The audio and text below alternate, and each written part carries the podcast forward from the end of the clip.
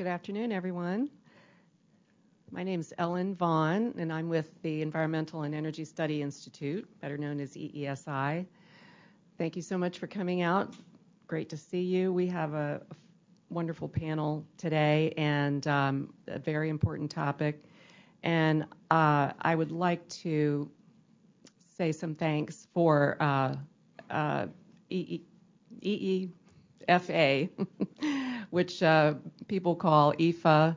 Energy Efficiency for All is um, uh, an organization that has uh, federal, state, national partners and really is connecting all of these important issues on energy efficiency, affordability, and health, um, and environmental um, action. So you'll hear more about that from our panel. Um, I also wanna thank uh, Chairwoman Marcy Kaptur for her leadership on these issues, on Weatherization Assistance Program and and other issues, um, and her office. Thank you so much for helping us with this briefing. So um, I am delighted. EESI um, is very happy to partner with EFA, and I'm delighted to introduce our moderator today, Madiana Mustafa. Um, and then Madiana will introduce the speakers. Um, and what we like to do is have an hour for the presentations and then a half an hour for Q&A. So please hold on to your questions, don't forget them, and we'll definitely save time for that. Uh, so let me just go right to it. We don't have a lot of time for each speaker. So um, Madiana is an independent consultant working at the nexus of affordable housing and energy efficiency. Based in Washington, D.C., she works on um, energy efficiency for for all projects and um, connecting local stake, stakeholders like uh, community action agencies. Uh, she began consulting on EFA about three years ago, and before that was coordinator for economic opportunity studies. Um, and also before that, worked for a nonprofit developer and has been involved in affordable homeownership transactions in Washington, D.C., working with public, private, and nonprofit financing. So, Madiana, I will hand it over to you, and thank you so much. And again, thank the panel for being here today. Thank you, Ellen. Thank everyone for attending today. I really appreciate that. It's a great turnout. Um, I also wanna echo um, Ellen Vaughan and extend a very special thank you to our sponsor today, Marcy Kaptur, um, and her staff. Uh, the Congresswoman has been an outstanding champion for federal low-income energy programs, and we commend her for her ongoing support. Like Ellen said, I'm Madiana Mustafa. I am an independent consultant with the Energy Foundation working on the Energy Efficiency for All project. Uh, the focus of my work is to explore strategic ways to connect local stakeholders like community action agencies with EFA initiatives. The EFA, sorry, thank you. Uh, the Energy Efficiency for All project is a collaborative, coalition-driven 13-state campaign to increase energy efficiency and improve living environments within affordable multifamily housing.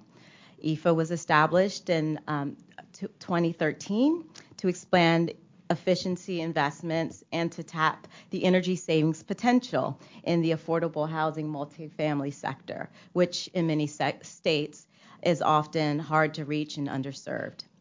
The project is a collaboration between the Energy Foundation, the National Housing Trust, the National Resources Defense Council, and Elevate Energy.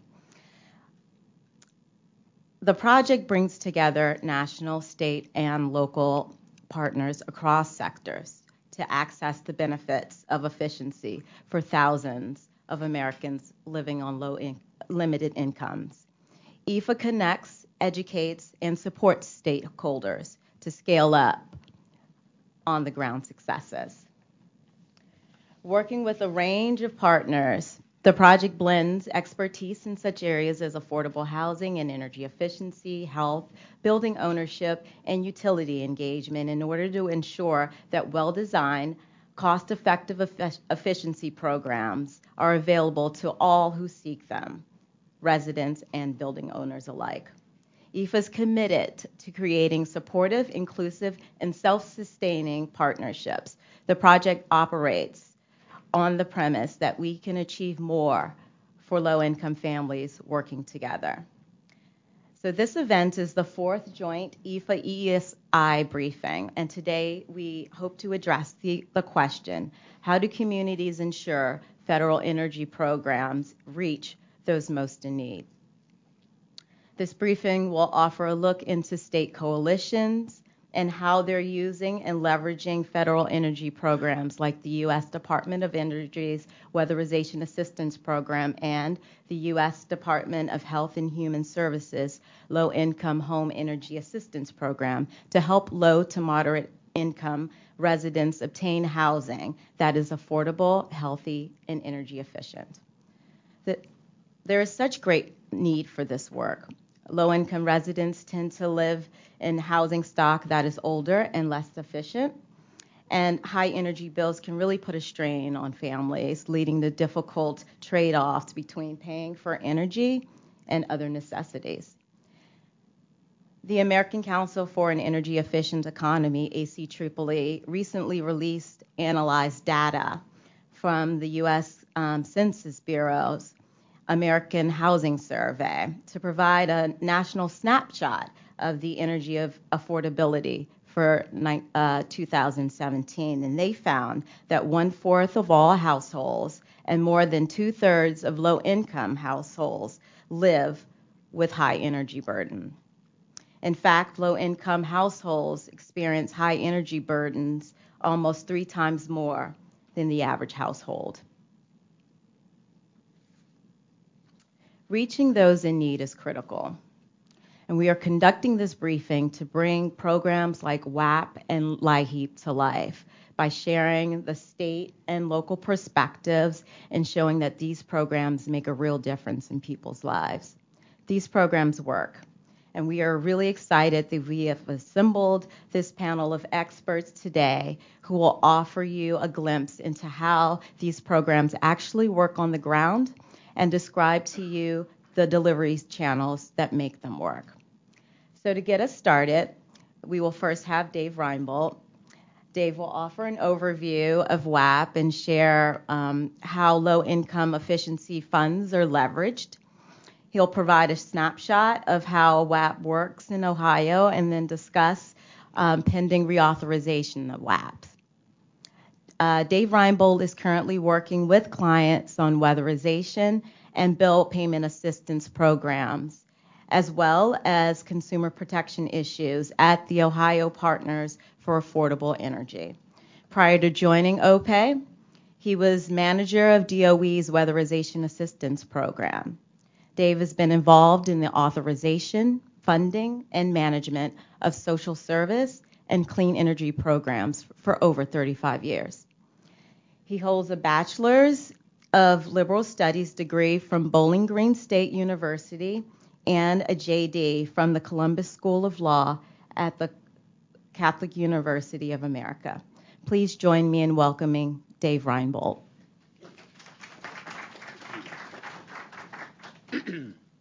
Thank you, Mariana, and good afternoon, everyone. It's a pleasure to be here. Uh, I'm gonna run you quickly through sort of a primer on the various programs that we stitch together to serve low-income customers. Um, so I hope uh, you find this interesting.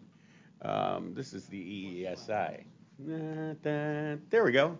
Yeah, that'd be mine. Um, any event, uh, there we go.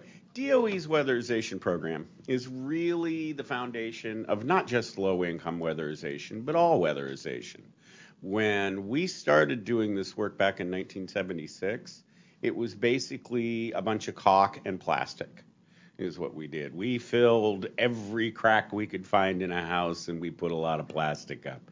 But over the years, we provided the foundation for the development of building science as a science and really funded a lot of that research that eventually built up the techniques and the technologies that we use to weatherize homes now. Um, beginning in in the ARRA period, when it exposed some weaknesses in the program, uh, DOE issued uh, a framework for high-quality weatherization. Uh, The home energy, not professions, professional guidelines uh, that include the standard work specifications. Those really define how you do weatherization. And uh, while the houses of low-income customers are oftentimes in worse shape than the average residential structure, uh, the techniques that you use to weatherize them are the same. Um, so the guidelines and the standard work specifications set that process up. It's a transparent process managed by NREL, and they're updated every five years. So we just finished one five-year cycle, and they will be updated again. These are the typical weatherization measures, and I know this print is small, but you've essentially got mechanical measures, the mechanicals in the house, the HVAC system, the water tanks. Health and safety measures, carbon monoxide alarms, smoke alarms, small repairs, Um, those are generally funded with DOE money. The mechanical measures are often funded with utility dollars, as are the electric base load measures, which are your lighting and your uh, refrigeration over on the far side. Building shell is really the focus of weatherization. We really use the federal dollars to focus on building shells, and that's reducing air infiltration, increasing the R-value of the sidewalls and the attics, Um, and controlling how the basement relates to the rest of the structure of the house.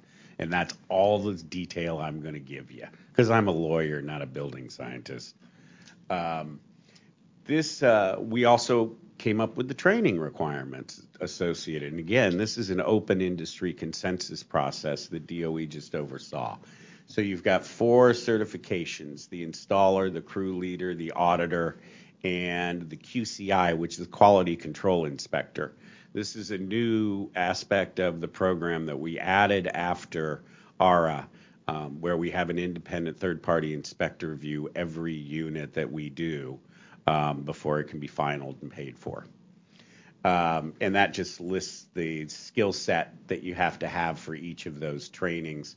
The certifications are handled by a third-party nonprofit, the Building Performance Institute.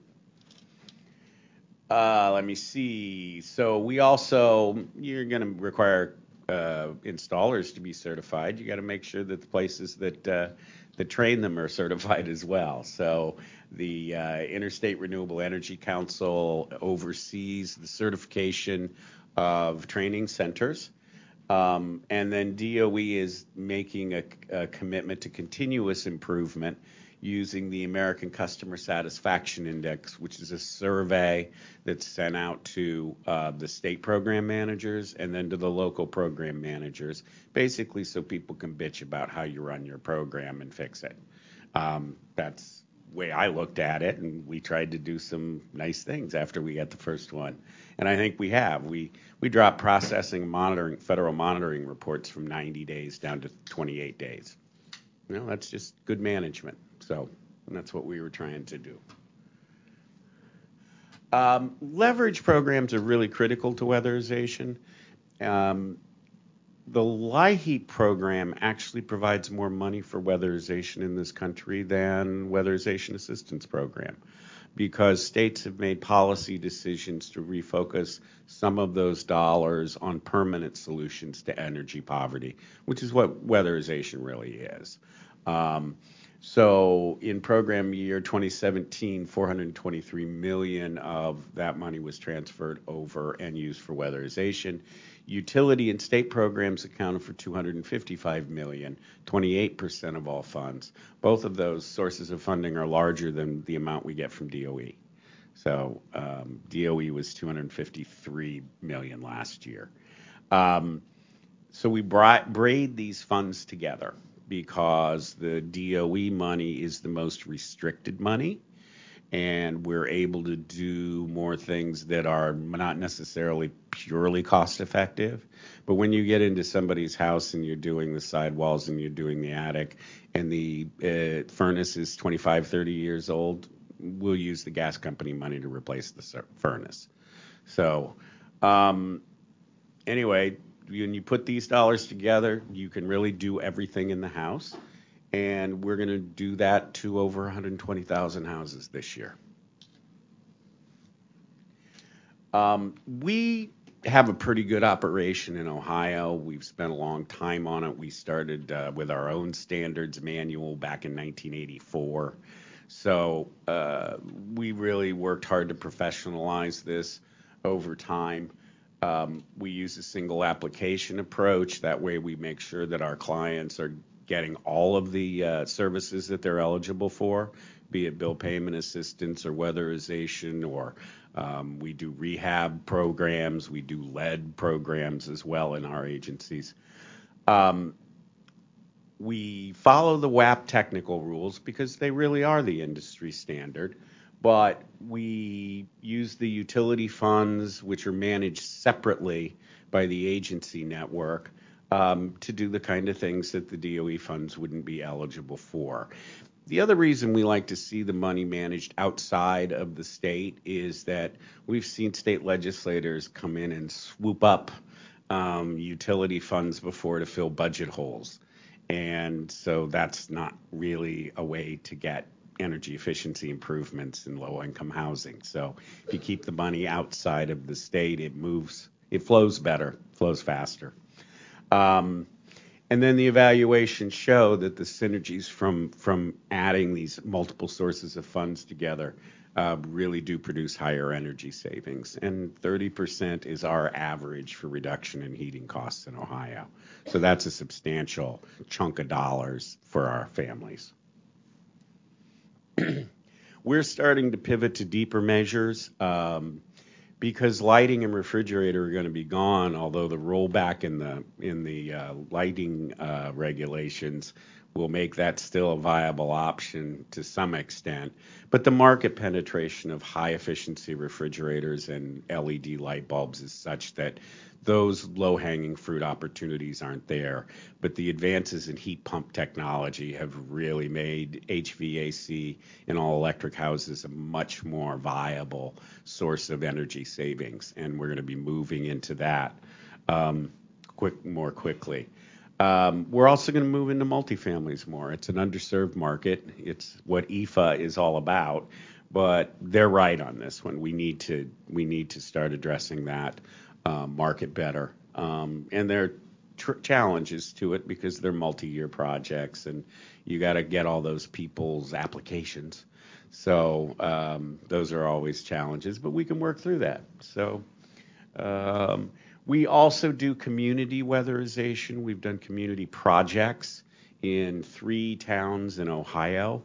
Um, Murray City was the first, about 90 homes. Nelsonville and Portsmouth are larger, but these are still pretty modest-sized cities. Um, we coordinate programs. We serve everything in the town, not just the low-income families. And there's the little graphic for Weatherize Nelsonville.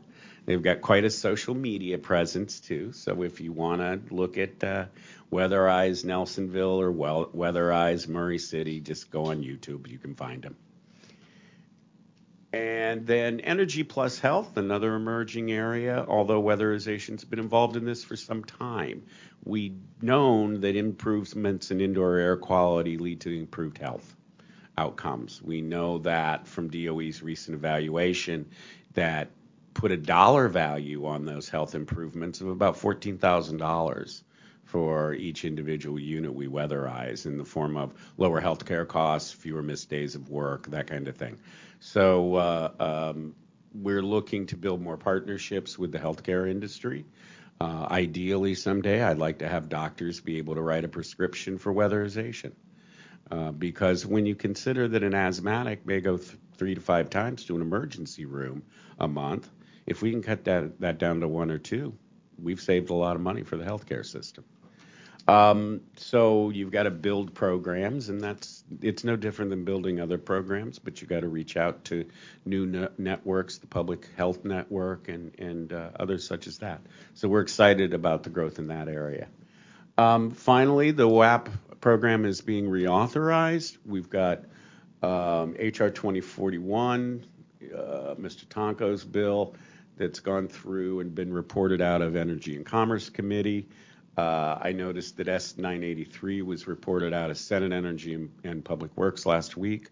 So they are primarily the same. And uh, it encourages funding authority or increases the funding authority, establishes an innovation program that we hope to use to do more community weatherization. And it's a great, uh, great reauthorization. So, um, you know, we encourage support for that bill. And I think with that, I will quiet down. There's some pictures of my guys um, floating around, drilling holes and blowing insulation. It's an exciting trade. I mean. But thank you very much. Thank you, Dave, for that overview of the wonderful work that you're doing in Ohio. I'll let the, the folks at EFA know that we're, we are right about multifamily. and uh, but it was also great to hear about um, leveraging and um, and the emerging programs that um, you guys will be embarking on, um, as well as the advancements in technology. Um, next, we will have Valerie Strauss. So Valerie Strauss is with AEA in um, in New York and she will speak more broadly about energy efficiencies in, in the multifamily housing stock. Uh, Valerie is the Director of Policy and Regulatory Affairs at the Association for Energy and Affordability in New York, where she directs reg- regulatory and policy activities in support of energy efficiency, with a special emphasis on multifamily and low to moderate income communities. Prior to joining AEA, she led the Alliance for Clean Energy in New York and worked to pass and implement New York's first renewable portfolio standard. She has years of experience in energy and environmental policy, working for consulting firms and nonprofits in New York, Washington, D.C., and even Madrid, Spain. Valerie has a BA in geography from the University of California at Berkeley, as well as an MA in urban planning from the University of California at LA. Please welcome Valerie Strauss.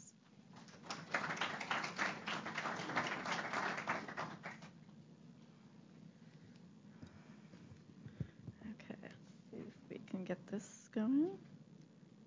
There we go. I'm always having to put the mic on the lowest level.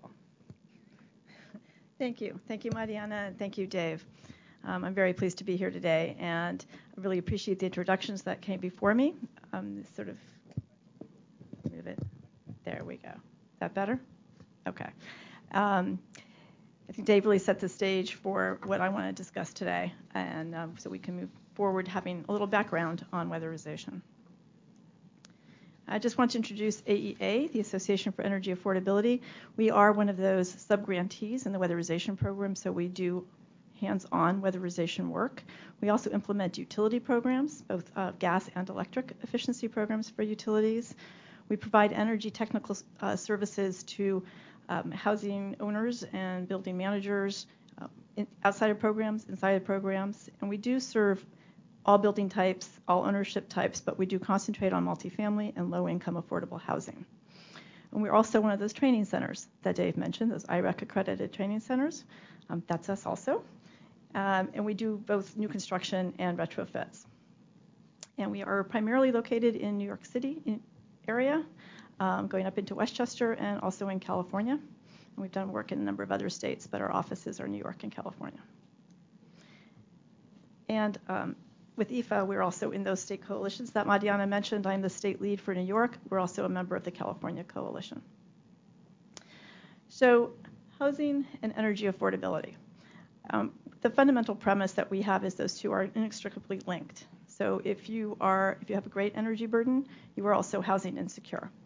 So federal funds for energy assistance are, are fundamental to maintaining people's homes, make, make sure that the lights stay on, the heat stays on, um, and, and that they actually have a place to put their head down at night. So, uh, and it, it's it's fundamentally a serious issue. Um, we have a number, you know, we know we have a homelessness problem. Um, we know we have housing quality problem. In New York, over 3 million households are at above what we call the affordability threshold of 30% of their income spent on housing. Uh, and, and over 1.5 million actually spend more than half of their income. And given everything else families need to afford, that, that's considerable and it's a considerable burden. So controlling your energy costs can really help a family. And those energy costs are important for small families, single families, or small multifamily buildings. But in multifamily buildings, they're also important because they make up a very large percentage of operation and maintenance expenses. So if you're a provider of affordable housing, the fact that you have large utility bills means that you have to raise rents if you can, but if you can't, then it means that you're letting maintenance go elsewhere and you're creating unsafe living conditions. So we think it's very important. So I, um, I put this up there to show uh, a view of energy burden in New York. I don't know how easy it is to see. It's, it's pretty big. Um, so 6% is usually considered the standard for energy affordability. If you spend 6% of your household income on utilities, you're okay. When you start getting above that, it, it, it becomes a concern for your overall budget. And when you look at these numbers, you can see that there's a significant population in New York State, significant low-income population that spends considerably more than 6%. So in New York, uh, we about two years ago, I think, might be three now, the New York Public Service Commission had a proceeding where they on energy affordability, and they wanted to commit to a 6% energy burden being the max for New Yorkers. We're a long way from that. Um, so it's good we have a goal, but we're quite far from it. So we continue to, work on that.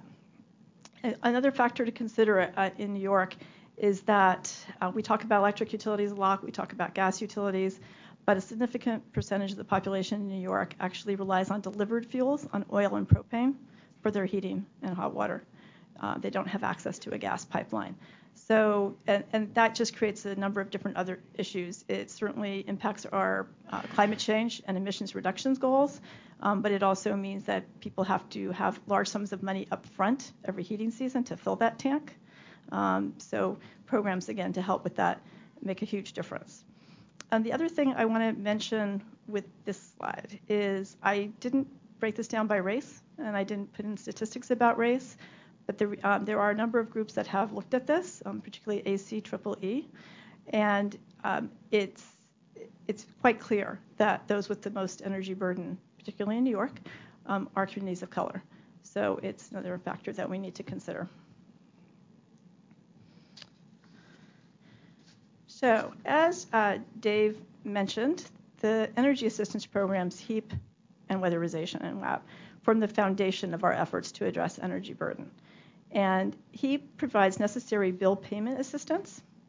So uh, there are programs that give give money just to for delivered fuel for your utility bill to help you pay your bills. The utilities also have discount programs that provide money to help pay your bill. Weatherization actually addresses the building. Um, and so you need both. I mean, I think we, we, we understand you need both. The concern is that the, you continually have to give bill assistance, bill payment assistance. If you're not addressing the root cause, every year it's going to be the same. If you can address the root cause of the inefficient building, you'll lower the need for those payments down the road. Uh, in New York, it, it looks, I, I, find it surprising, hopefully you will too, that um, we spend over $700 million per year on low income energy assistance, and that's in New York State alone. Um, more than two-thirds of that, however, is on bill payment assistance. So we're, less than, we're left with less than one-third to actually address the root causes. Um, and again, I'm not criticizing that we have bill payment assistance. It's, it's important, but we need, we need more funding on the energy efficiency side because it's really um, addressing the root causes. Um, so I think the other important thing to note here is, given the topic of today's conversation, is how do we target those most in need. And weatherization and HEAP do that because they're, um, you have to qualify based on your income. It's an income eligibility requirement. So that sets up a baseline for states like New York to use to deliver further energy assistance.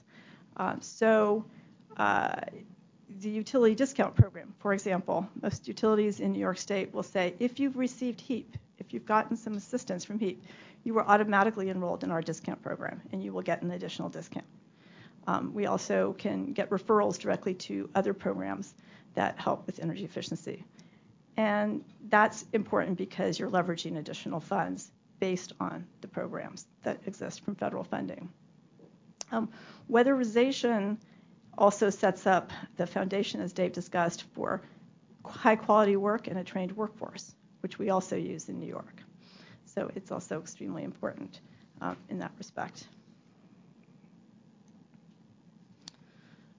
So I put this in here so we can talk a little bit about why money is um, more than just those dollars. And uh, I did talk a little bit already about housing security and operation and maintenance budgets. And Dave also mentioned safe and healthy homes, and that's critically important to our work. Um, mold and mildew that causes asthma, structural issues that have to be addressed. Um, another important issue that as EFA and as AEA we work on quite a bit is workforce development and training. So in most of these communities that we're working in, they're low income, there are few job opportunities. Energy efficiency jobs are local jobs, and they're good jobs. And, um, and you don't need to have a PhD. So you can train workers in local communities and, and do job creation alongside the work that you're doing to improve the building stock. It's also very important for us. The, uh, the whole building aspect of weatherization is also critically important.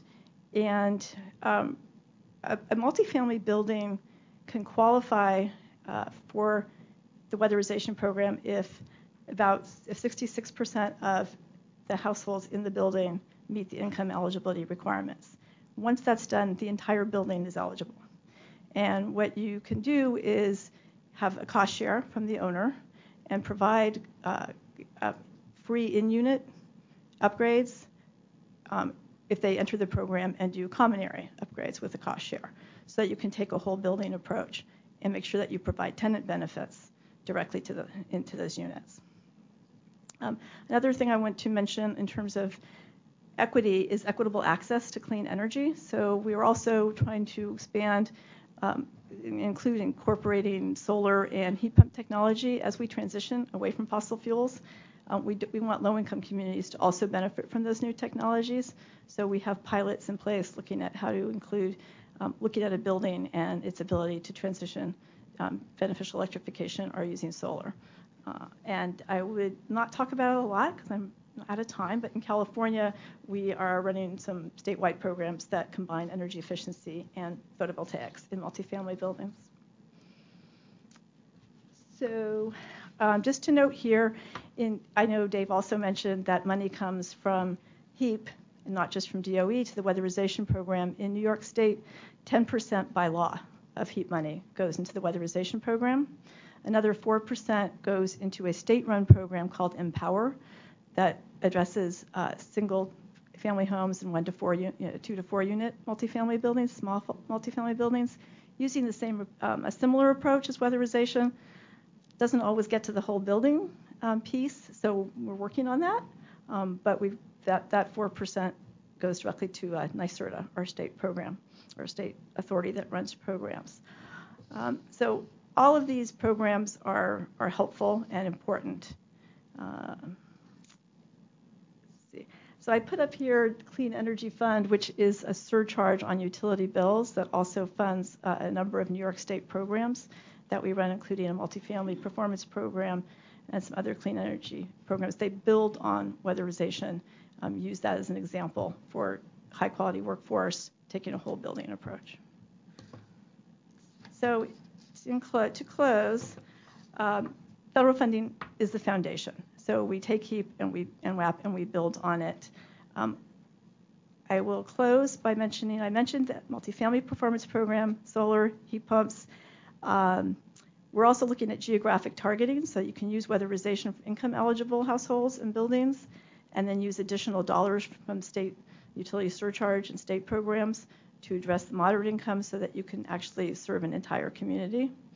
Uh, the Weatherization Preservation Plus initiative is something just starting in New York, where they will use the weatherization subgrantee network, to, but with dollars coming from other housing programs in New York State to address those, those structural issues uh, that weatherization can't touch. So once again, to ensure that we have a whole, a whole building approach, and this um, is going to start with targeting Section 8 housing. I think I'm out of time. Okay. There you go.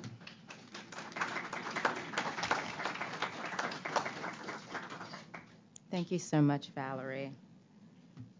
It's nice to hear that comprehensive look at the work that you guys are doing in New York and a little in California, and to hear about the geographic targeting, a little bit about the equity work, and also setting goals around energy burden.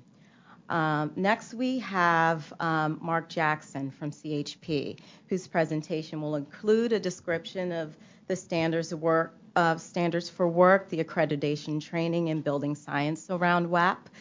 Uh, he works at CHP, and CHP works to uphold WAP's benchmark for quality by providing training and technical assistance and implementation of the WAP programs. Mark joined CHP in 2009 after 20 years in, in, business management and real estate development, where he gained experience in operations, fiscal oversight, and customer service. As vice president of CHP Energy Solutions, he oversees all operations of the internationally renowned Weatherization Assistance Program, Research and Training Center, and Utility energy efficiency programs. Under, under Mark's leadership, CHP has developed, uh, delivered weatherization services to more than 40,000 income qualified families and trained over 38,000 participants in building science and energy conservation techniques across the U.S. and abroad. Please welcome Mark Jackson.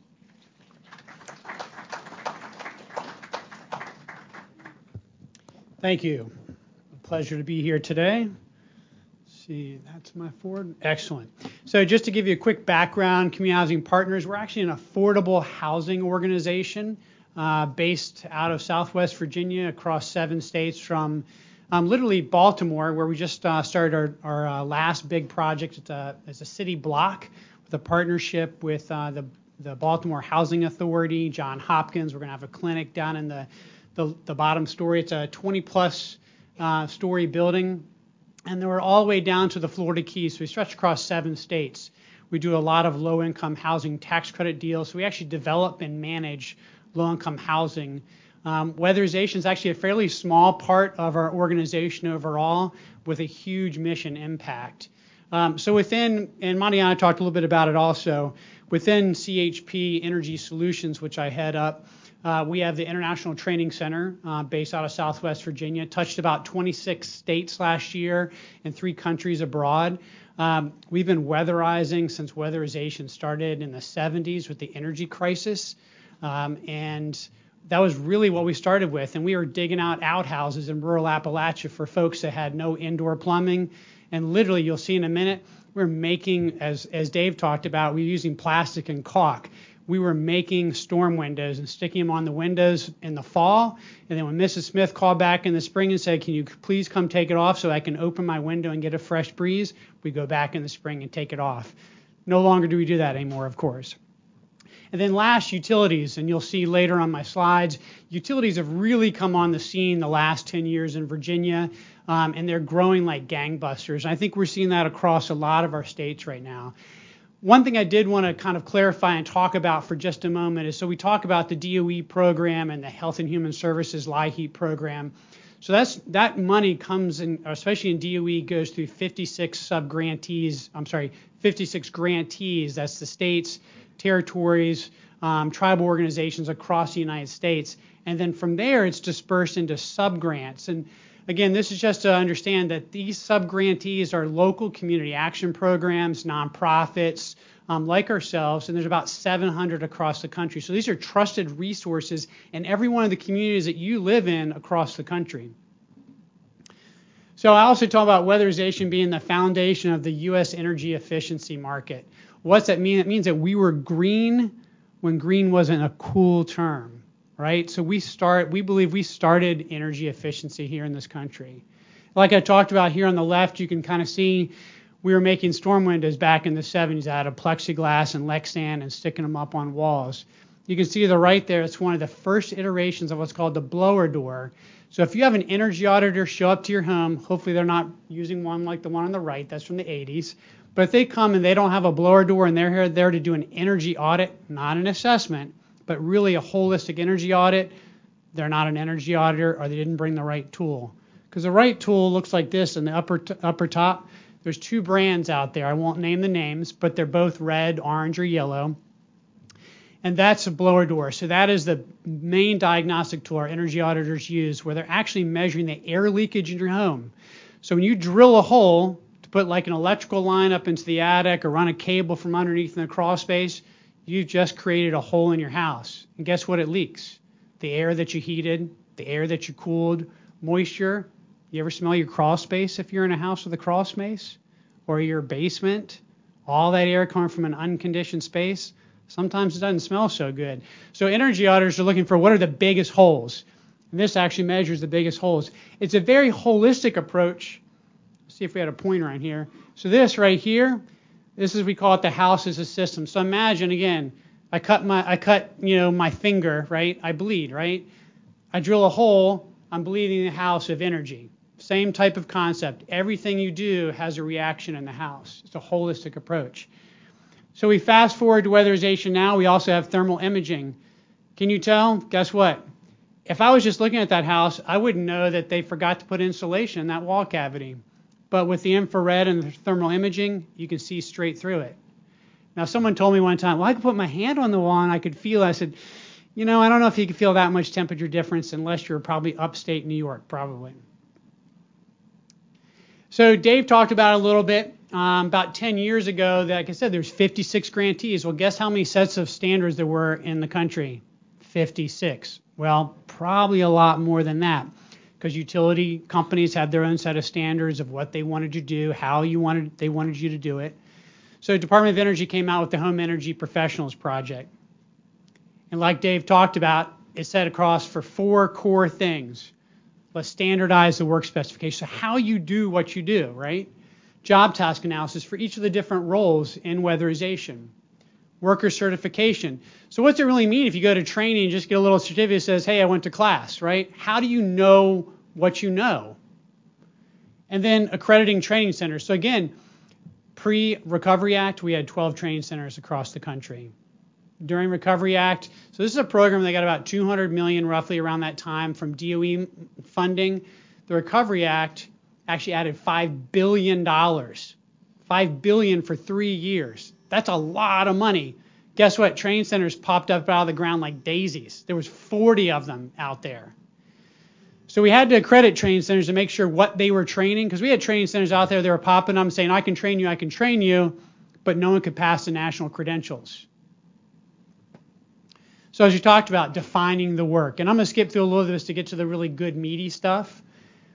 But it was really about defining what's acceptable for the outcomes. When you installed that widget, six months later, did you go back and the installation fell out? How do you install it? What materials do you use? What kind of fasteners do you use? How did it have to perform when you were done?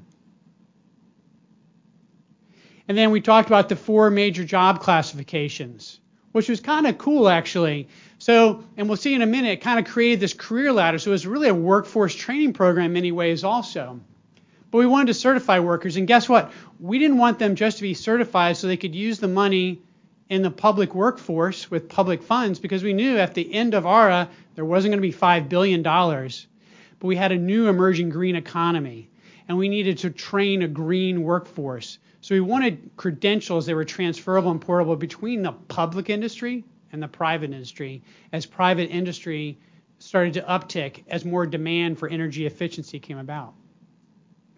Like I talked about, I created this career ladder, and we saw a lot of folks over a 10-year time frame move from retrofit installers that started in the program 10 years ago, then became crew leaders, energy auditors, and quality control inspectors. And a lot of people ask me, so what's it take to really get trained to be an energy auditor? Is I go through one class? Absolutely not. In the state of Virginia, you have nine weeks of courses over about a year to year and a half time frame. If you if you grab a handout on the on the uh, table outside, I've got a lot of stuff out there about training centers, about what we do, but actually has a matrix of what you have to do in Virginia to become trained to be an energy auditor.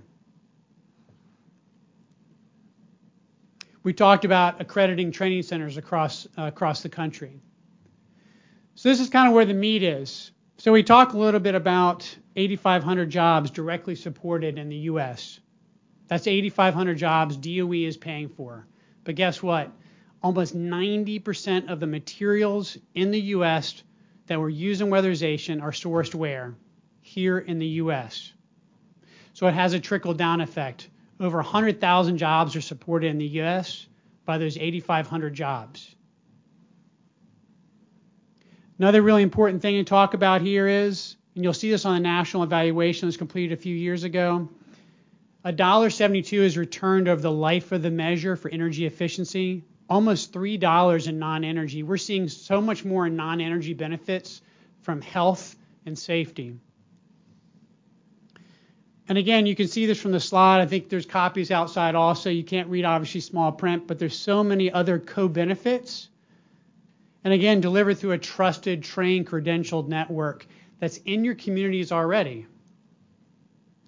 The really cool thing in Virginia is the utilities are starting to get the joke, right? So back in 2009, there was zero funding in, in, in Virginia from utility companies. 2013, they started saying, hey, let's start piloting some programs there. So about a million dollars from a couple of utilities. Fast forward 2019, roughly $10 million a year. Still hasn't over, surpassed the LIHEAP in the DOE funding. But right now, what's happened is the General Assembly and the governor's office says, wait a minute. Lowest hanging fruit, highest ROI, we need to put more money into low income. So there are a bunch of bills that just passed this last two years. We're projecting about $50 million on an annual basis in two years from now will be in Virginia from utilities for low income programs. So I'm going to close with this slide. So it's kind of hard to see for everyone, but I have a question for you. Does anyone have any idea what's on those walls? You can speak up, it's okay. What? Mold. Some people will say dirt because they just want to be real nice and everything. That's mold, right? Now, I use this picture, is my wide picture, and you can see in the bottom right-hand corner, Weatherizers Without Borders. That's an international initiative I helped start with a guy in Argentina and our organizations to actually take the, the best kept secret in the world, weatherization, global, and advocate for it. So this is Maria. So this could happen in the U.S. I've seen mold like this in houses in the U.S. I hate to say it. Sometimes we have to defer those jobs until that's remediated because weatherization doesn't remediate mold. But in the program we do in Argentina, in Campana, and this is not part of U.S. You know, funds, of course, but in Campana, this is Maria.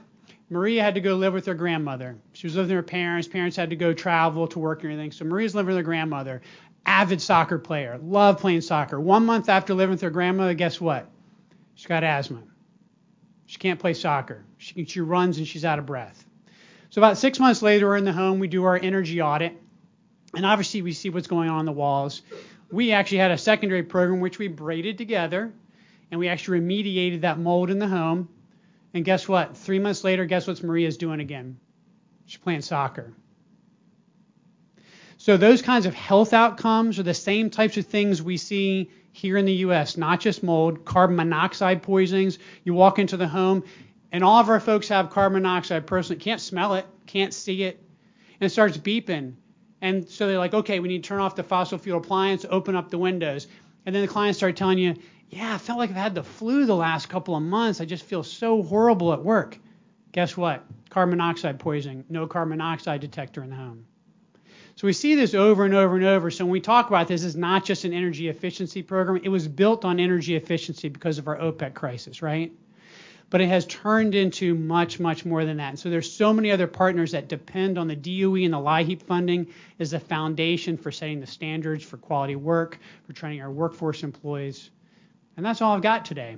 But that's my why. That's why I do what I do because I want to help more Marias and more of Maria's families. Thank you.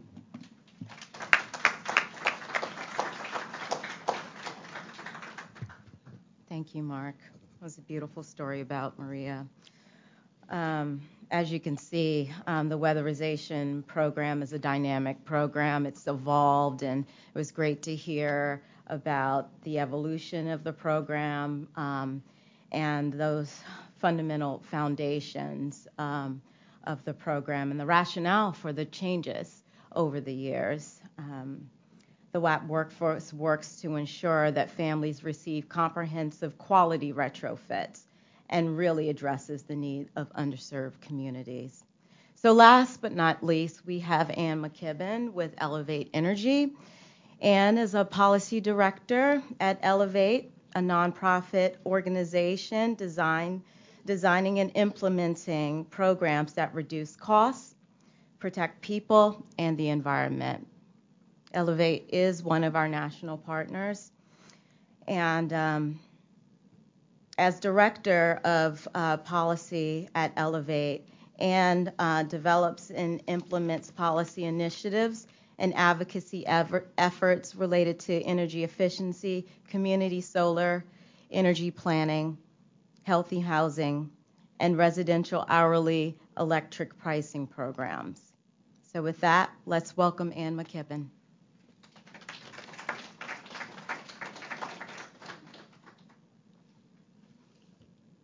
Thank you. Is that working okay? Great. Awesome. Um, so as Mariana mentioned, Elevate Energy, I'm Anne McKibbin, and Elevate Energy designs and implements energy efficiency and other types of programs to help people manage their energy use and their water costs. And we also do some lead abatement um, because while you're in the home, you might as well do everything you can. so um, we work nationally, we consult nationally. We've got our headquarters is in Chicago, Illinois. We work throughout Illinois, and we've got folks on the ground in Michigan and Oregon as well. But I'll focus on Illinois, um, where we administer programs, among other things, to reduce energy use in affordable apartment buildings.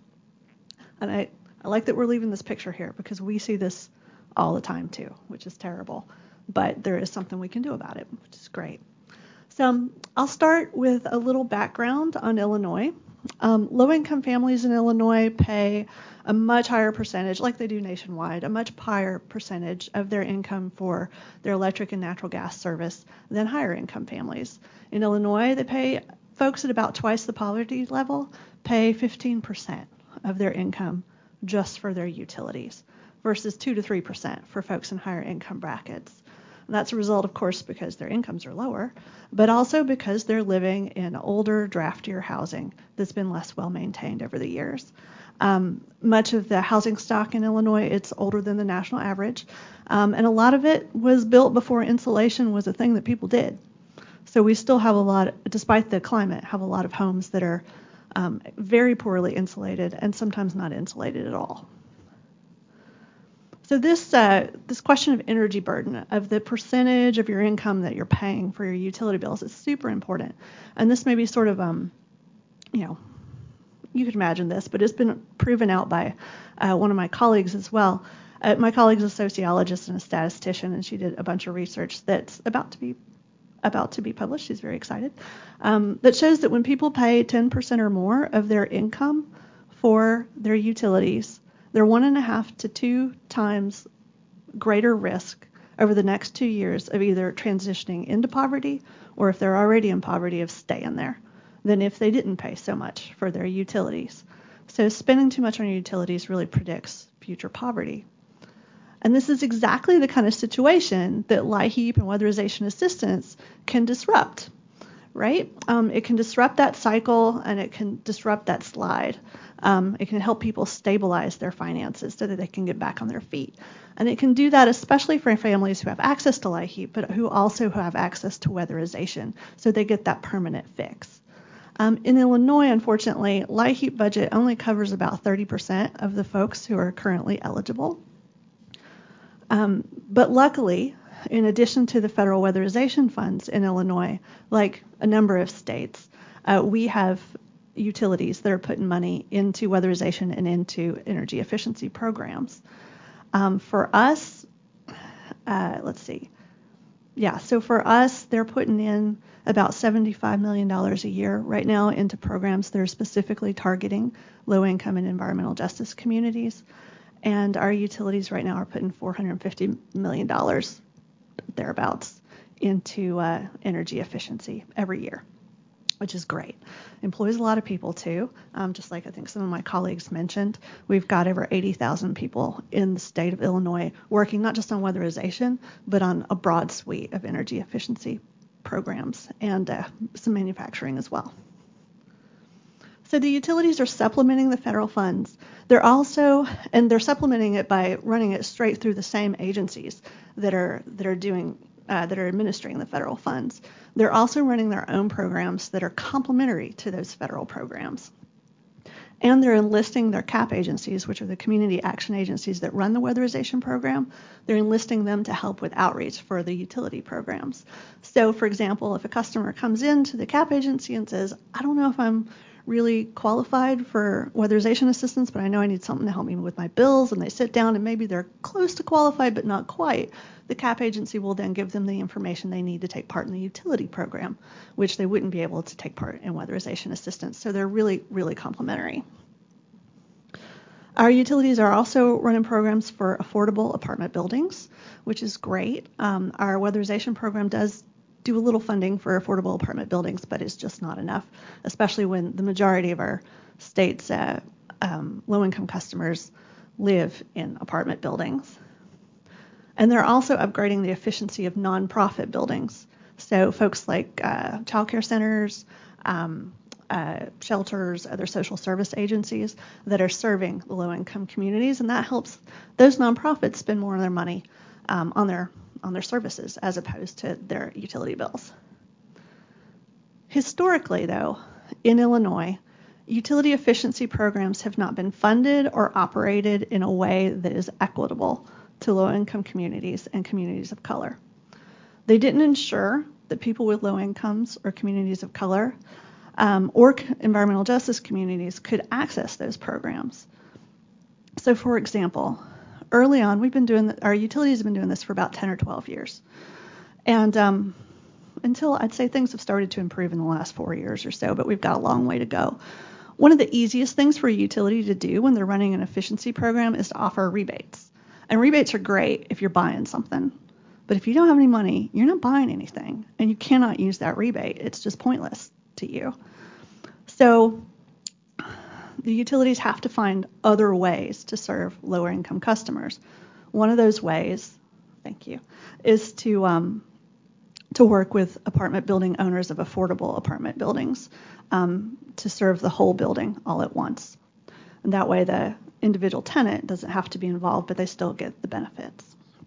So we've made a lot of progress. They've dramatically increased funding for programs that target low income customers.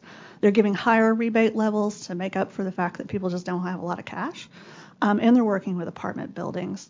But throughout all of this, um, LIHEAP and weatherization assistance have really formed the backbone, the critical backbone um, for energy resilience for, for families experiencing low incomes.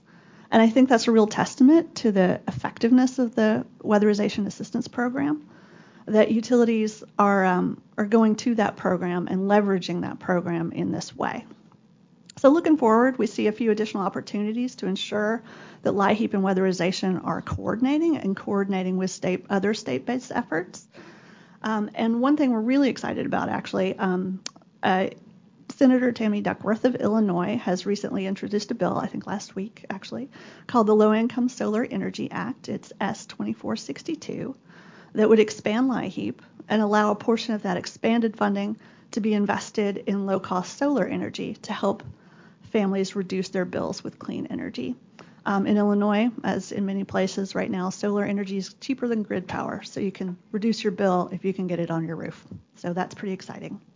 But LIHEAP and weatherization assistance, they're a critical basis for our efficiency programs. They're vital to getting low-income residents out of this cycle of energy burden that's um, that can predict and exacerbate poverty.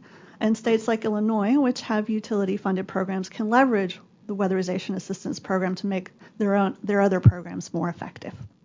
So thanks so much.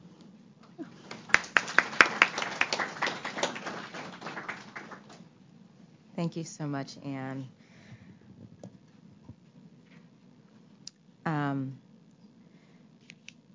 so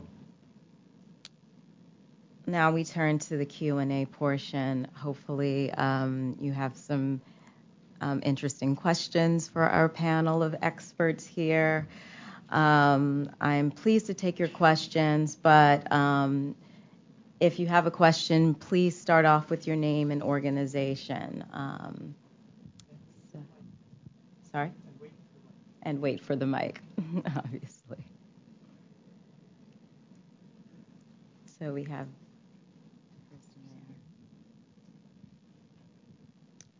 Hi. Hello? Oh, there we go. Hi there. I'm Chloe. I'm an intern for Senator Cantwell here. And my question, um, I guess, is pretty much for anyone who jump in to answer. So, with weatherization, um, how, sorry, let me rethink how to phrase this. When um, you put weatherization on a rental property, what is to stop like gentrification or for the homeowner to increase the rent after these services have been provided.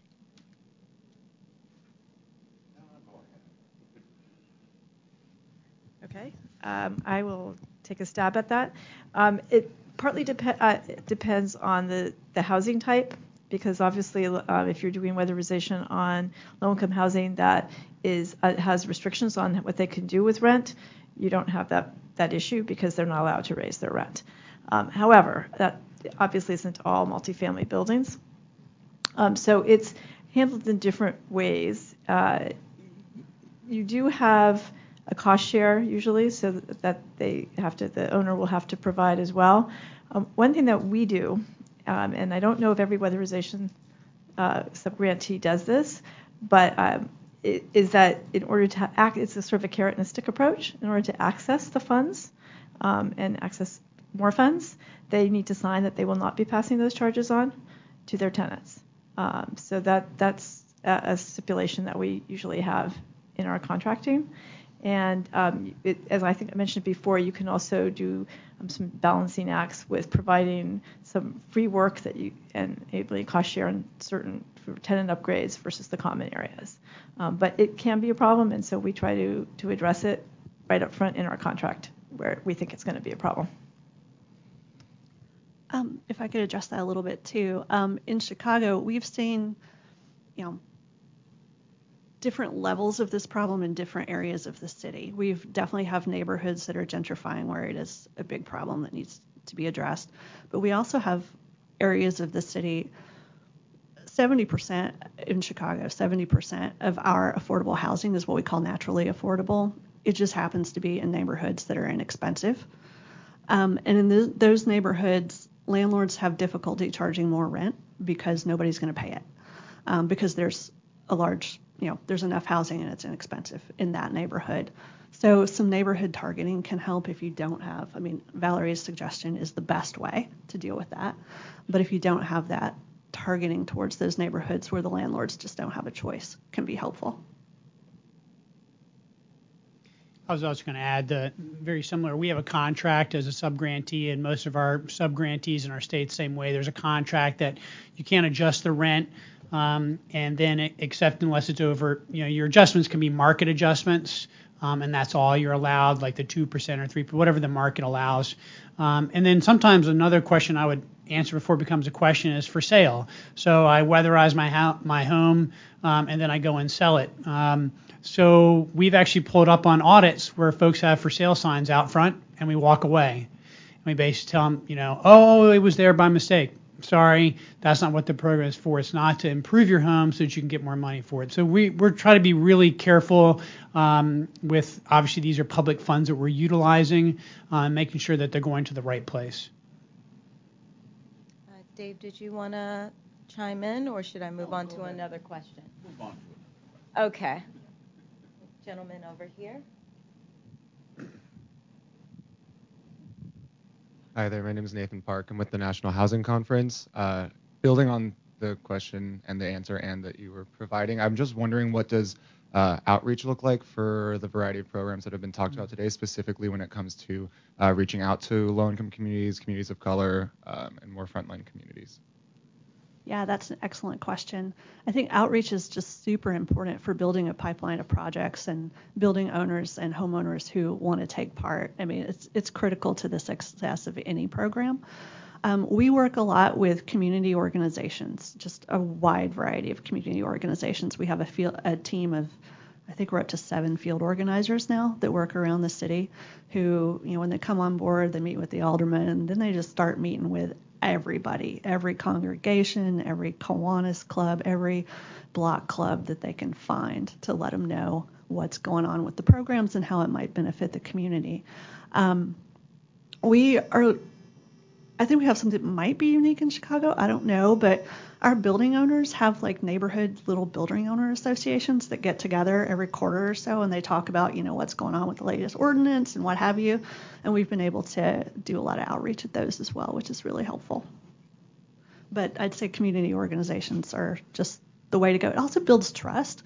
A lot of times, especially for the utilities, they're coming into the neighborhood. People don't love their utility necessarily, and they may not you know want to take part in a utility program. So you really have to have somebody that people trust talk to them about the program, and it may not be the utility. So there's a it's important to find the best messenger. Yeah, and I guess I'd just add. Um, since our member agencies run both weatherization and LIHEAP generally, um, and we use consolidated intake for those programs. So when we get them to come in on LIHEAP and we'll have 250, 300,000 households uh, this year that come in through that process. Then our caseworkers at the front side kind of do a triage and they look at what the utility bills are looking like. We have arrangements with the utilities so we can see their billing systems so we know what people uh, are paying and uh, we look for the high energy users and divert those over. We look for families with elderly or disabled people in them or children. Those are the priorities under the federal statute that we have to serve. Uh, but I would tell you that in a number of areas we don't do much outreach because that's how you, you want to manage your flow of work. And it does no good to put somebody on a waiting list for a year. It just frustrates them. So you really literally manage your waiting list by controlling your advertising so that you advert when you when you need more clients. Um, so just you know managing the flow of work. Yeah, I think that was an important comment uh, comment to make that there really isn't enough money to go around. So um, yes, we have to do community outreach, but we end up with waiting lists for the programs. Um, and I would say that the um, AEA, the Association for Energy Affordability, is a nonprofit association, and our members are the other weatherization subgrantees in the downstate New York area. And most of them run other programs as well. They're community based organizations that provide a lot of different services, not just energy services. And so they have relationships with the community and they can direct people who come in who they feel will need the services. Yeah, I'll give you a, a quick, um, just so our area, we, we cover about 40% of the state of Virginia out of 18 subgrantees. We're the largest here in Virginia. We cover from just over the belt, like right after you cross over the river here, right? And so we're literally Alexandria, Arlington, and people are like, oh, there's no low income. You know, go to a multifamily property and you'll find plenty of low income. But I'll tell you, in Northern Virginia, all the way out to Winchester, if you come in and apply today, next week we're doing the audit. Not necessarily in a multifamily, but it's a one week wait list. As you stretch down Shenandoah Valley, Central Virginia, um, that we weatherize, Northern or New River Valley, it's a two to three year waiting list, and we don't advertise like Dave said. For us, it's word of mouth. Oh, did you know such and such got their house weatherized and da da da. So it's a lot of word of mouth, and you get into more rural areas and the more metropolitan areas, you're getting a lot more multifamily. Um, so it's very targeted um, and you have to go after it and do a lot of community outreach typically unless you know other a portfolio owner that knows other portfolio owners are actually you know have low income housing complexes. Good question. So we have a question from the guy in the red tie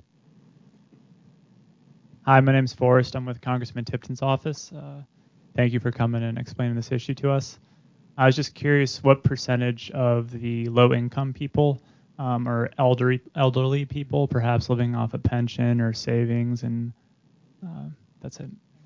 Good question. Um, I think we we serve a disproportionate number of elderly people in our program. I would I would guess off the top of my head that probably 40% of the homes have an elderly person in them. And when you combine elderly and disabled, it's over 70% of the houses have either an elderly or disabled person in them. That's where the targeting lends us or leads us.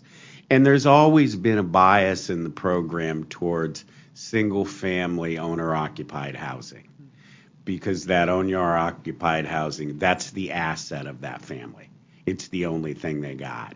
And if we can stabilize that asset, it has a whole lot of other impacts on that family that are positive. So um, that's been the traditional bias, but now we're moving more into multifamily buildings um, because they are that's where most of the low income clients live. So um, and there you're going to see more seniors as well. In fact, we make a, a we we make a special effort to find senior buildings and go out and do them. Yeah, I would say it's, it, I can't give you the statistic. Um, I don't know. It's a question I'll have to ask. Uh, you know, single family and, and small, like two unit buildings are definitely the predominant low income housing type in up, upstate New York. But in the downstate metropolitan New York City area, that's just simply not the case. I mean, there are there are small buildings and single family homes that we, we do address, and certainly some of them are, have elderly populations, but it's more the, the larger multifamily. And, and we do also work with supportive housing providers, so there you might have um, housing that's specifically for the elderly. Um, but I don't know the statistics. It is, it is the case that on the bill payment assistance side, HEAP obviously um, those who don't know, the way the bill the assistance works is you um, you get there's a basic heap uh, financial award, and then they look and see if you have elderly or disabled, or how many people are in the household, and the utilities, um, at least in New York now, are using that same framework for looking at their programs. So they, if they get that information from the Social Service Agency, because the utilities will not collect income data um, for privacy reasons, but they do file matching with the social service agencies so they can provide um, assistance to those who are elderly and who get a higher heat benefit for that reason. And um, they're also transitioning uh, in the New York City utility, which is, and now the other utilities are starting to do the same thing. They'll do a file match with the social service agency going beyond HEAP, but to um, SNAP for nutrition assistance or Medicaid as well. Okay. We're going to move on to the next question. Um, we've got a Hi, I'm Elizabeth Scarry. I'm an intern with the National Women's Law Center, and I have a question concerning you mentioned the funding implications for the Department of Energy. Is there any HUD involvement that you deal with, whether behind the scenes or more forward facing, that has housing implications for energy as well? Hmm. um, HUD and DOE are two challenging bureaucracies that like to challenge one another. How, how, how does that sound? Um, we don't use very much HUD money in our projects at all. Um, they just seem to work independently. And um, uh, there are even differing energy standards between HUD and DOE, if you can imagine that. So it, it, it is fairly frustrating. Um, we did have uh, some cooperation in place where HUD was certifying its buildings as income eligible for weatherization, but when a guy retired over there, they stopped doing that. So um, I, I, wish we were better coordinated with HUD. Um, HUD is where the healthy homes money is coming from, and we've tapped a little of that over time. But I, I, wish there was more cooperation. There just isn't. So, so I will say that um, as a part of EFA, uh, two of the programs that we're really concerned with are the project-based rental assistance and the low-income housing tax credit. We Ellen, do you mind chiming in a little bit? Um, Ellen works, um, she's on our project. Um, she works for the National Housing Trust, and she can probably speak to this question a little bit more. Um, thanks. Yeah, um, I will say that EFA works in 13 states, as we, as Mariana explained, leveraging resources for energy efficiency in affordable rental housing for low-income people. Obviously, fundamental to that is how is the housing made affordable in the first place? And as Mariana said, project-based rental assistance from HUD underpins a lot of the affordable rental housing that we're talking about. The low-income housing tax credit program, which is actually administered by the Treasury Department and and um, through every state's uh, allocating agency, uh, is another fundamental way that we build and preserve affordable housing in this country. So HUD is involved in administering the rental assistance, although not necessarily involved in administering weatherization and LIHEAP. However, I will put in a shameless plug for EFA if you're looking for information about project-based rental assistance or multifamily programs administered by HUD. You can contact me. You can talk to me after this. You can go to the EFA website. We have tons of information. Um, so it wasn't the specific focus of what we're talking about today, but you know we're also looking for ways to make these programs work better, as Dave mentioned, to figure out. HUD has information about the certification of all of the residents of their assisted housing. That data is incredibly useful to um, those who to to subgrantees that wanted administer weatherization in those properties. The two agencies don't always talk together too much, but we're looking strategically for ways to make that happen, either through legislative change or through Congress, um, giving them a little push and getting them to play better together. So that's my two cents.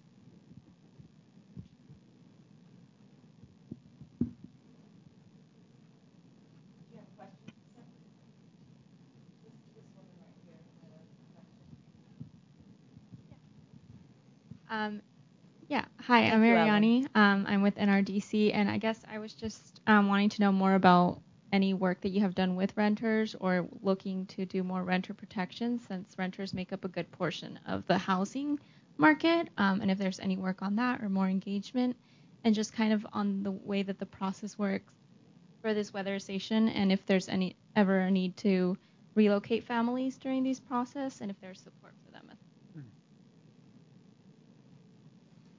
Start at this end. Um, let me see. I'll, I'll restate apropos of the earlier question. You know, we make the landlords agree not to raise the rent for three years, and we will enforce that if need be. Um, if the client comes back and talks to us so about it. Um, process-wise, I mean, people come in, they do their income eligibility determination, and then we put them on the list and as soon as we can get them there, we do them. We under DOE's rules, we are not, we cannot require cost share from landlords of single-family homes. We can ask for cost share on multifamily homes, and and oftentimes in multifamily, the the owner will want to do more uh, things to the property than just the energy stuff. And for example, they may want to change out windows. And I like to say we don't do Windows because Windows have like a 35 year payback. But if the landlord wants to pay for Windows, then if we can package the project so its overall uh, outcome is a is a savings to investment ratio greater than one, then we'll do that for them. And they can pop for the windows, or they can buy down the cost of the windows until they're actually cost effective for us to put in. So we work with rental owners. Um, sometimes it's just hard to get them interested. You know, the only thing they want is to get the rent paid. Uh, and we know that houses there, that multifamilies that have been weatherized have better payment performance from the renters. So uh, that's usually the angle that we go at them with. Um, and obviously, Elevate organizes local tenant groups too to insist upon it. There are other approaches that you can take. Yeah, and I think the other thing, at least in, in large urban areas, is most of the larger multifamily buildings aren't owned.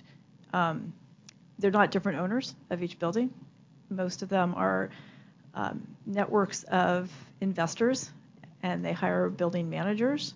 So um, we found that you can address, um, and there are tenants groups that you can work with for sure, um, both uh, resident tenants groups and then just other nonprofits that we do work with that, that do community engagement.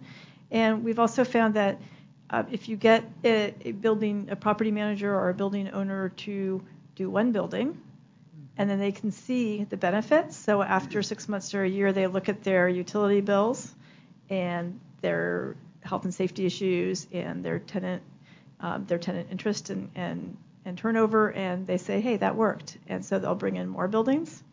Um, the other approach that has been done, we prefer the whole building approach, and certainly weatherization comes in and does a number of things at once.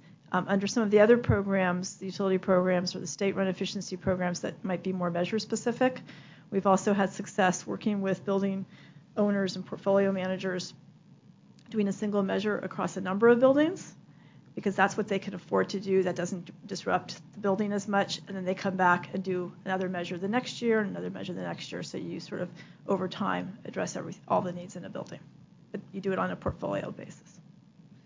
Yeah so a couple of so actually you had another question there too. You're talking about displacement of families during the work. So typically what you find and just to kind of from the process we have the intake um, then the audit schedule, the auditor goes out. Typically, for a single family, you're in the home three to four hours, and a lot of times you're outside the home, not just in the home. Um, and then when the work is scheduled, it can take anywhere from one to four days. Sometimes it could be longer, depending on what's going on. If it's an onion job, as we call it, you start doing the job, you realize, gosh, we missed this during the work scope. Uh, it doesn't happen a lot. Um, and then the quality control inspection. So a lot of times the shell improvements are a lot of times done in the attic, in the crawl space, in the basement, the sidewalls from the outside if you're doing a sidewall blow. So a lot of times clients are actually impacted very little unless you're inside the home putting in a fan or things like that or lighting. Um, and most clients are of course very welcoming for that. Um, so there's really not displacement like you would think if you're doing a total gut rehab. I mean, we're talking about spending. I mean, you saw average 4,700. Most of the single-family jobs we see are 10 to 15,000. That's still not a lot of money. Um, so it's not a huge rehab project. Depends on if you're putting an appliance in or not. Um, so I think that that's a big one for us. And then the other thing I wanted to point out is just because you apply and you get approved income doesn't mean we're going to weatherize your home um, there are deferments. So if you go to a home and the mold is that bad that it, it, you have to have someone come in and actually, I mean, not just clean it but tear out drywall, we don't touch that.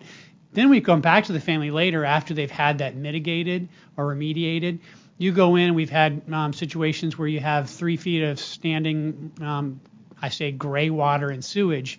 We don't touch that home. That's got to be taken care of before we we go in, we can't replace a roof. If there's a minor repair, so imagine you're going to put, you know, 18 inches of insulation into an attic.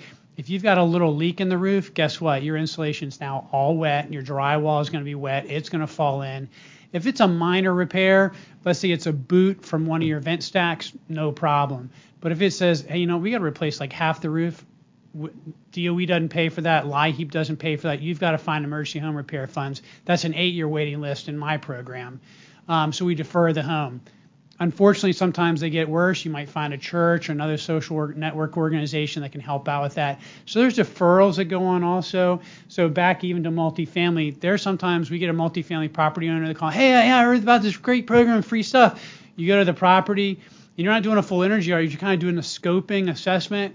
There's no way. This is a slum this person wants free money. And I can tell you that agencies who are responsible, so when we submit that reimbursement to the state grantee and then them to DOE, they can come back and say, you know what, this you should not have weatherized, and that money can be taken back.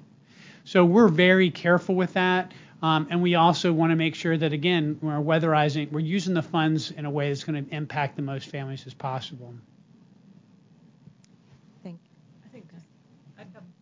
Thank you. a couple of things on that. Um, yeah, we've seen, uh, you know, we've seen buildings that were owned by a slumlord that we've turned into the city, and we've been referred to buildings by the city who are like, "This is a slumlord. We need you to ha- your help to fix it." So there's a little, yeah, there's a a lot that goes on in these buildings. Um, our programs as well don't usually require displacement of the tenant at all. One time that I, one example I have seen though, the building was doing a lot of rehab. It was they they hadn't renovated in 15, 20 years. It was time to renovate the building. Um, and uh, it was a particularly good low income owner. Uh, what they we also had a very strange heating system we had to figure that took a lot of time in the apartment to to fix it. Um, in that case, what they did was they set up two empty units as essentially hotel suites, and they did two units at a time. And they moved. It was a senior building, so they had movers come in, move everybody's stuff into the unit. They'd fix their apartment, and they'd move them back. Um, that was, I think, best practice. They didn't have to leave their home other than a few floors away, which was really nice. But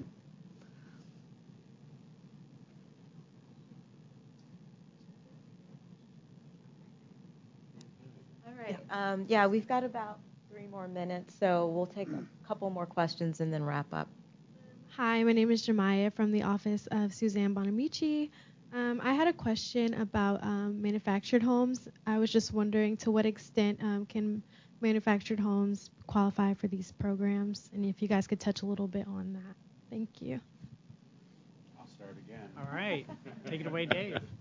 Well, in Ohio, manufactured housing is is one of the dominant housing types for our clients, and um, you can weatherize those houses. Um, you don't get quite the savings that you would get from a stick-built single-family home, but you know you go under and you do belly insulation. You can blow the top a little bit.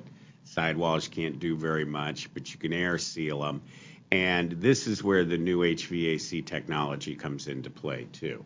The air source heat pumps um, or mini split systems are incredibly efficient, and if you're changing out electric baseboard or an electric furnace, you can save some serious energy in that uh, uh, home. I think one of the frustrations is that we can't get the manufacturers to build the code the the quality of the homes that are built, manufactured homes we see, are not good, and they could be better. We've I've seen demonstrations, been involved in demonstration programs where by paying attention, you can build a, a very efficient uh, mobile home, uh, but and it won't really cost you anymore. But it's uh, it's about paying attention to the details and the air sealing and things like that and the manufacturers just don't seem to be terribly interested in it. So we got plenty of work to do in that sector. yeah, I would just, I would just add, um, it's not something that AEA work does work on a lot, but certainly up in upstate New York, we have quite a, quite a bit of that type of housing, and it, it is worked on.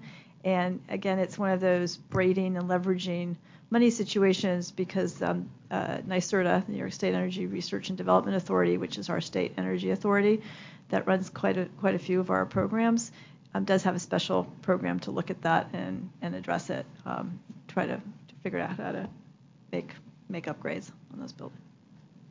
So I wanted to echo off of what Dave was saying. So if once you leave kind of the Beltway in the Northern Virginia area, you kind of work your way out to Winchester, down Shenandoah, onto New River Valley, about 70% of what we work on is mobile homes, manufactured homes. Um, and like Dave said, you know, the reality is you know, you have a plumb, they're, they're prone to plumbing leaks. So a lot of times people cut the belly fabric, and the belly fabric is kind of like a, a real thick tarp, right? And it's just basically tacked up underneath, and it holds the insulation. All of your uh, um, heating, what's called the main plenum, or all your distribution systems under there. So people start cutting holes, right? Because they repair the leak. Well, now the insulation's on the ground. So when we go back in 5, 10, 15 years later, sometimes 30 years later, older manufactured housing, we repair, we repair or replace that. We blow it to capacity with insulation. We make sure all the duct leaks, the plumbing leaks are all taken care of. We blow the, the attics to capacity because these are not five foot attics. These are typically like two or three foot attics. Um, but it's really the uh, appliance replacements and the utilities love it, right? So most of this come out of the assembly lines with electric furnaces, no air conditioning. The air conditioner are the three window units hanging off the side out of those windows right? So when we come in, the utility says, wait a minute, you're saying that you can go in and put a heat pump in because you already have a distribution system? Absolutely. So we go in with a heat pump system, already using the existing distribution system. All the window ACs go away, right? So an electric strip furnace, right? to a heat pump, we typically see about a 40 to 50% energy drop just because of that appliance. That's in, in the insulation air sealing. That's huge for a utility company to utilize that as a leverage resource. Okay, so I, I'd okay, okay. Two seconds. All right. electric strip heat pump, I mean, electric strip heater is essentially a toaster. Yep. Just so you can understand how it's electric resistance heat. It's really bad, but common. So we've just hit um, 1:30, um, and I should probably wrap it up there. But um, I um, I do want to thank our, our speakers. I, they were wonderful, and I think they did a fantastic job just bringing the programs to life and showing how the different energy programs work together. And they spoke about um, leveraging, but you could also see that there is a great need, and we're only scratching the surface here. And we're it, these are programs that are modernizing, and as Dave explained with reauthorization, we've got some changes coming, some improvements coming that will help the program along. But